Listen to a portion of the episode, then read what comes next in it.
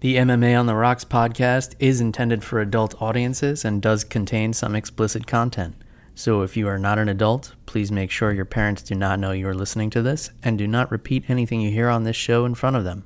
Also, a reminder that even if you fight recklessly, please remember to drink responsibly. Now that we have that out of the way, let's get to the show.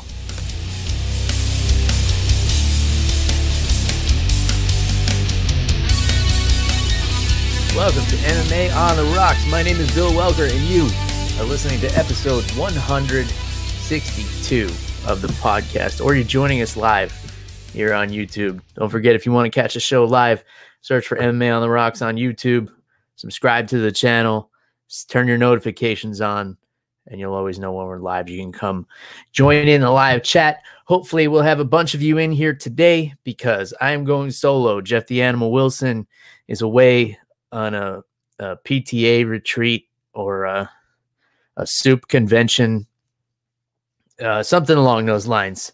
Uh, I, I wasn't listening too closely when he told me to, to tell you the truth, but uh, we'll check back in with him next week.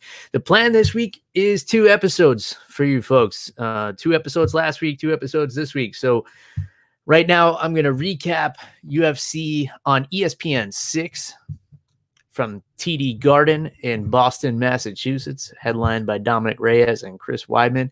And tomorrow I plan to come back with another episode to recap BKFC 8, the bare knuckle fighting championships, which is taking place tonight in Tampa, Florida, Florida State Fairgrounds. I will be there as a credentialed media. So I will not be consuming alcohol. Um, anywhere where I can easily be seen and identified. But other than that, let's talk some MMA right now. So Chris Weidman last night takes on Dominick Reyes, the undefeated Dominick Reyes. Uh, somewhat controversial win in his last fight against Volkan Ozdemir. It was a it was a really close decision win. This fight was not close. It did not make it out of the first round.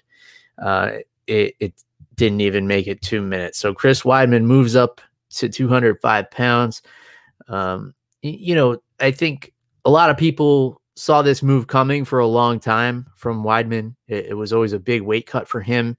Uh, he was really sucking himself out to make 185, and you know th- that gets harder and harder as you go as you get older. Obviously, um, and, but it is the biggest jump in weight if you think about it of, of all the weight classes 185 to 2 to 205 uh, 20 pounds it's the biggest gap uh, of any weight class in the sport male or female as of right now since the 125 pound division was added so the plan was was pretty clear from Weidman to push Reyes up against the cage, make him uncomfortable, wrestle him, get him down to the ground, and, and wear him out. You know, not a bad game plan until you run into a straight left hand from Dominick Reyes, who hits like a Mack truck.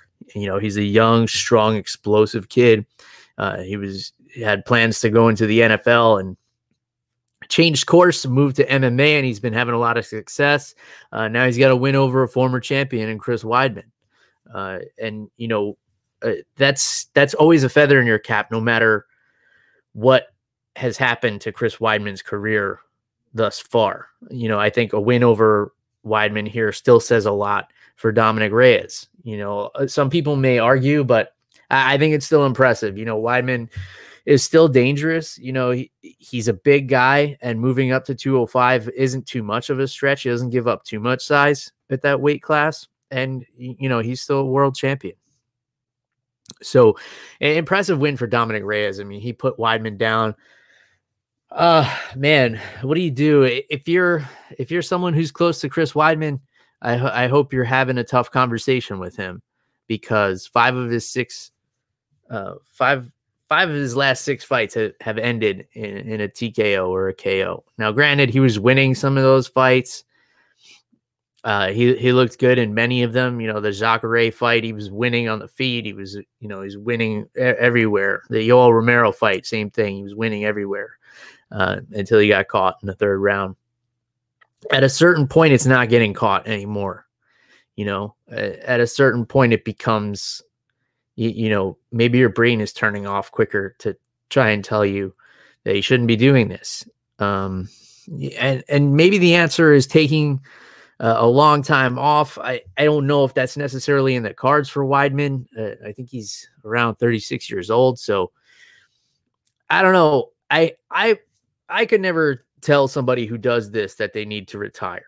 That that wouldn't be something that would come out of my mouth as you know someone who is part of the media here as an analyst or anything like that. Um, but I also don't want to see a guy, you know, who I respect a lot as a fighter. I respect all of his accomplishments. I don't want to see a guy, you know, continue to get in there when you know maybe he can't compete at this level anymore. So I don't know. I hope he he figures something out. It, you know, he already said it, uh, they interviewed him immediately after the fight. He already said he wants to come back stronger. Uh, I, I just hope there are people out there who who are willing to have that tough conversation with him because you know he's got a storied career. Uh, he ended the reign of Anderson Silva, and nobody can ever take that away from him. Defended that middleweight title three times. Nobody could take that away from him either. Uh, in any case, Dominick Reyes with the call out of Jon Jones, it could happen. You know, um, a- Anthony Smith would definitely be up there. I think Reyes versus Smith is a fight that would make sense, but Anthony Smith had said that he's going to be sidelined until, uh, you know, February or March maybe due to his broken hand um, from the Gustafsson fight. Uh, I would love to see Reyes and Smith uh, unfortunately, we talked about this for a while. Jon Jones is kind of twiddling his thumbs right now. There's not anything going on for him. So, you know, maybe put Reyes in there. I would like to see one more personally. I'd like to see him get in there with a really tough grappler who, you know, is elusive on the feet. Um, maybe a, a Blachowicz or something like that. I, I think he really needs like a stern test. You know, we saw we saw him tested against Ozdemir and he came away with a win, but you know, we saw when he was in there with top competition, like like Ozdemir took him down. Ozdemir's not a wrestler. And granted, I knew it was unexpected, but I, would like to see one more before before we let him in there with Jon Jones. Um, and, and, if that's the fight to make, then that's the fight to make, and and it would just be because there's no other fight to make right now. All right, let's move on the co-main event. I was not excited for this one, guys. I don't know about you. Um, I was so hyped up for this fight three weeks ago when it was going to happen in Mexico City. Uh, Yair Rodriguez and Jeremy Stephens, I'm talking about, of course. I was so excited for this fight. And, you know, we had the result that we got, you know, no contest after 15 seconds, scraped eye. Turns out Jeremy Stephens had some kind of eye infection that he was battling with. So that made the the scrape even worse. Uh, I guess the opened up the infection or something or whatever the case. So we we redo it as a co-main event uh, three weeks later. I just didn't feel the same energy behind it. But man, did these guys fucking deliver the fight we thought we were going to get the first time or what? This fight was insane. You know, we saw everything we'd expect from Yair Rodriguez crazy kicks, forward pressure, um, until he was met with the counters of Jeremy Stephens and the forward pressure of Jeremy Stephens. Then he was spending a lot of time backing up. We saw the heart and determination of Jeremy Stephens. And I think if this were a five round fight like it was supposed to be in the first place, then we might see a different result because it really looked like Jeremy was starting to break Yair in there. Uh, he took that third round for sure, but um, I think Yair clearly won the first two, so that's why he got the unanimous decision there. 29-28, pretty easy to score, but you never know uh, in MMA. You, you never know. Uh, it, it wouldn't surprise me if there's a judge out there who gave the first two to Jeremy and gave the third round to Yair. Uh, that that wouldn't shock me in the least with, with what we've been seeing lately. But they got it right. And man, when it was done, I don't say this very often. I wish we could have seen this for five rounds. Uh, it makes you wonder how different it would have been as a five round fight, how different it would have been at altitude in Mexico City. You know, maybe Jeremy Stephens, as tough as he is, wouldn't be able to to put the pedal to the metal in that third round like he did. Um, you know, he had Yair on, in trouble on the feet and he chose to take him down, beat him up on the ground. Not a bad move, but he needed a finish in that third round. And I think he probably had a better chance of finishing him on the feet. But, uh, you know, I'm not Jeremy Stephens. I don't know what he's feeling or what he's thinking in there. You know, if he if he thinks his best shot is on the ground, then then that's what he's got to go with. Uh, you know, you got to make some game time decisions in there. But Rodriguez looked good. Uh, his grappling needs some help. You know, he went for a, a body lock takedown on Jeremy Stephens and basically just didn't swivel his hips at all in either direction, which uh, you, you can't take a guy off balance without moving your hips. Uh, and that's that's very very basic wrestling. Uh, and then we saw his grappling from the bottom. That I heard the commentator say that that Yair is dangerous off his back. Um, I don't know why. I didn't see I didn't see any threat there. You know, he threw up some some triangle attempts and stuff like that, but it, Jeremy wasn't even threatened. He was just sitting right inside them. So the grappling definitely needs some work before he gets up there with the upper echelon. You know, if he gets in there with someone who can grapple like Zabit, uh, like Max Holloway, like people at the top of this division, Volkanovski, I definitely Volkanovski would, would give him a lot of trouble. You know, if he can't control the distance and he gets into a clinch with Volkanovski, uh, he's going to be going for a ride and he's going to be spending three rounds on his back. Um, but yeah, looked good. Uh, you, you know, still kind of a piece of shit based on his his actions after the last fight ending and, and almost inciting a riot. Uh, you still can't excuse that behavior, but he put on a fight of the night and he, he deserved uh, that bonus check for the fight of the night as well. And so did Stephens. So uh, I'm glad we got to see this. I wouldn't be mad if we run this one back as a main event, give him another chance to do the, the main event. It was a close fight you know, even though it was two rounds to one, clearly, uh, I feel like if it had gone five, uh, who knows?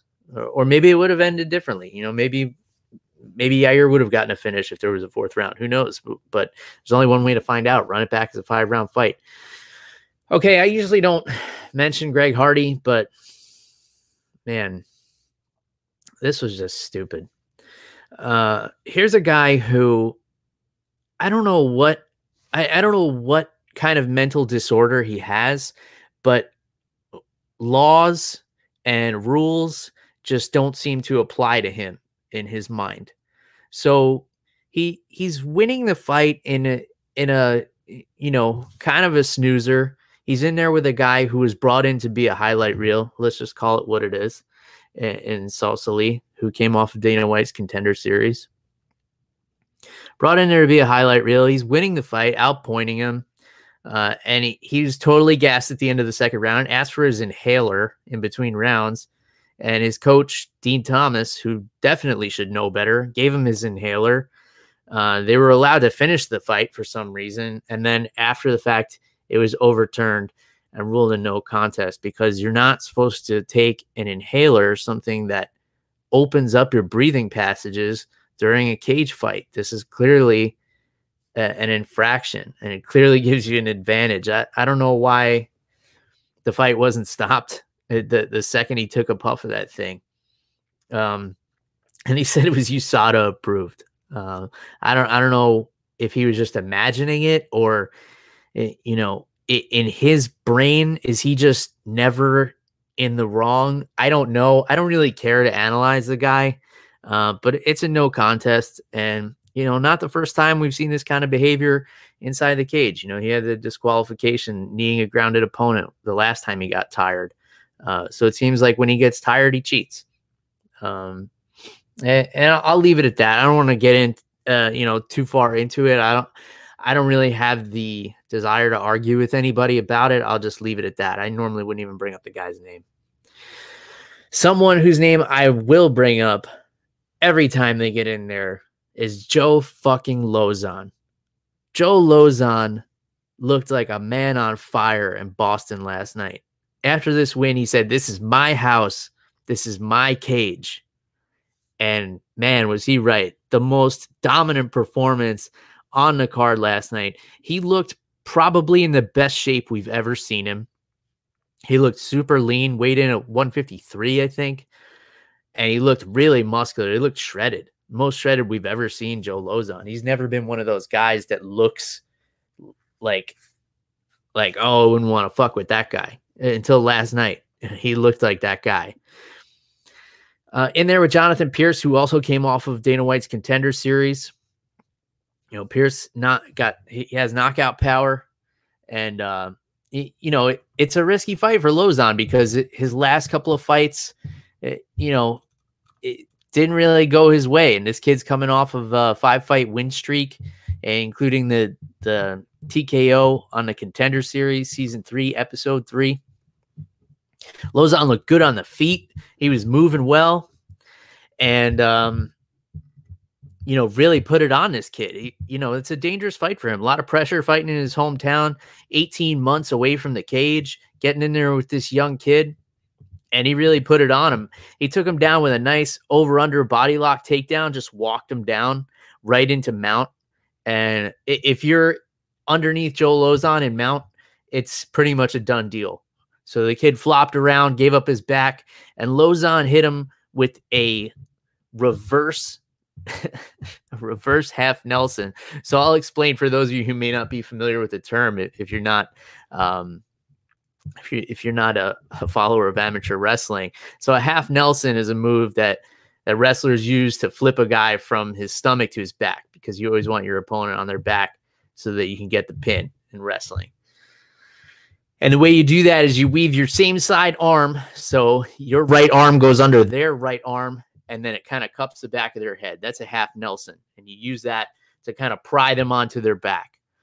So he used the opposite side arm. So his left arm weaving under Pearce's right arm and pinned his arm up behind his head and used that to just hold him down, almost like a twister submission, which is a, a spine twister and you usually do that from your back, but he was on top of Pearce. So this is really hard. You guys really have to watch this. It's hard for me to describe, uh, you know, without actually showing you. You have to go back and watch the fight if you missed it.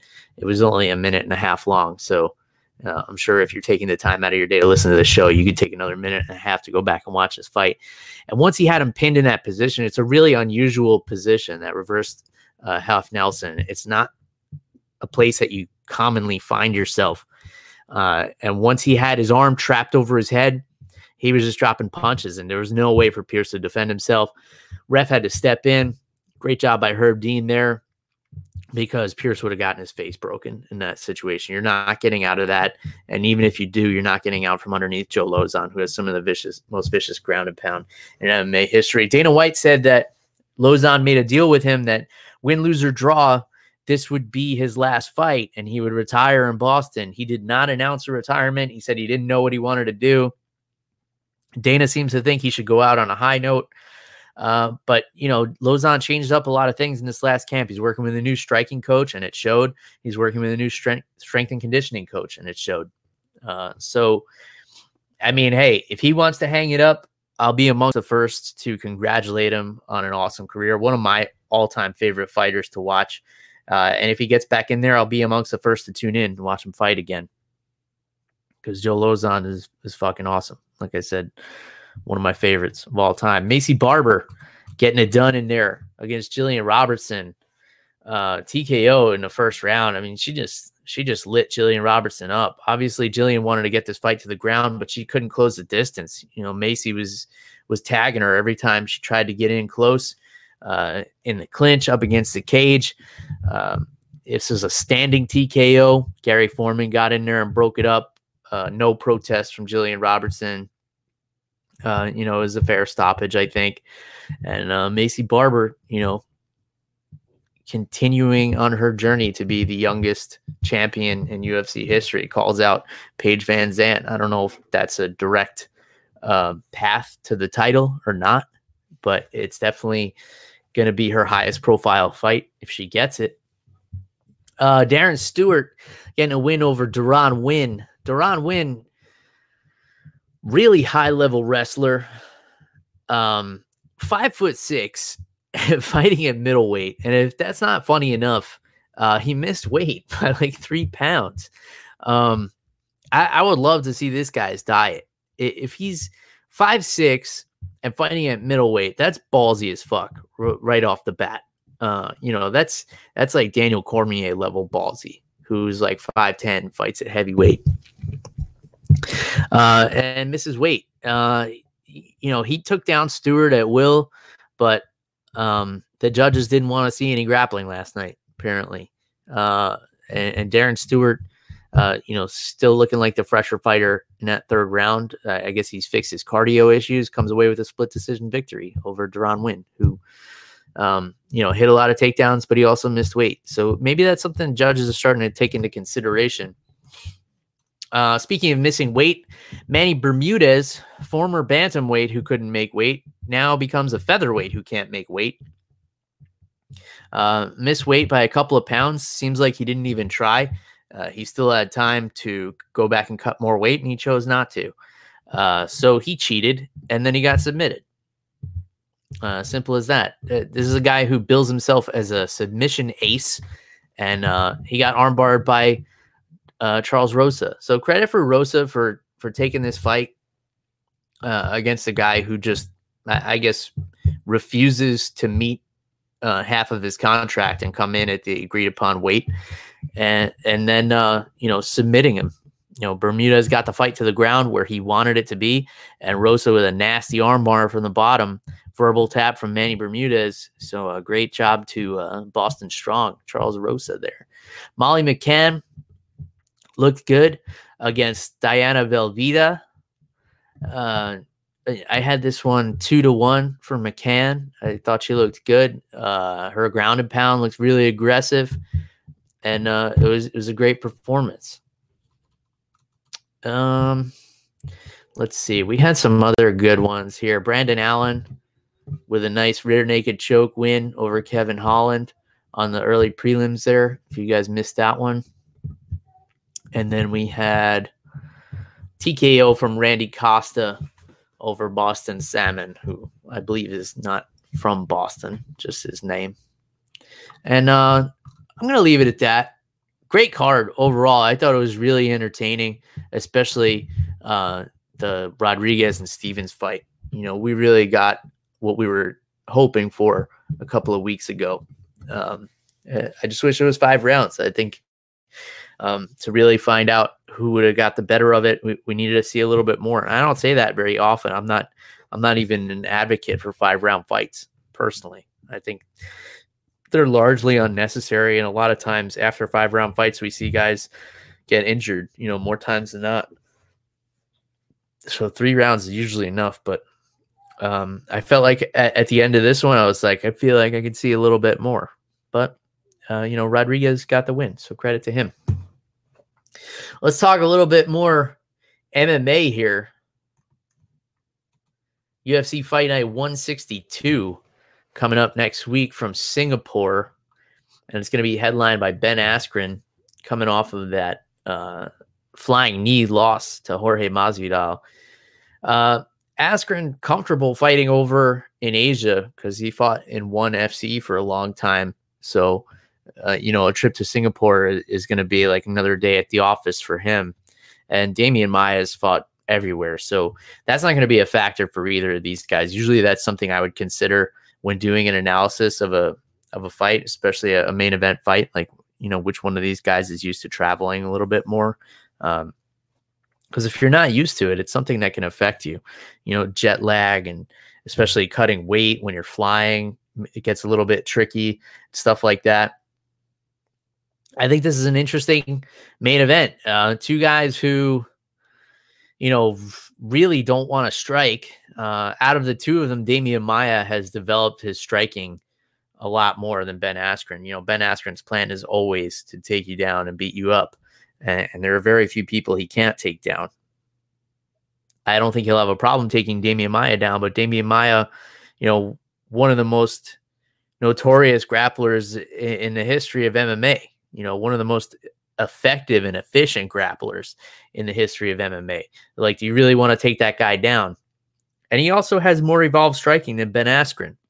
So if they decide to keep this one on the feet, you know, how's that gonna go? I remember when Demian Maia first came to the UFC and they did like those behind the scenes videos, and he was kicking a heavy bag, and the heavy bag wasn't even moving, and I was like, oh no, they're gonna let this guy go in and fight in a cage, like where people are gonna be throwing strikes at him. I know he's great at jujitsu, um, but then it turned out it didn't matter. You know, he would just get in there and submitted everybody, and that's when he was a middleweight.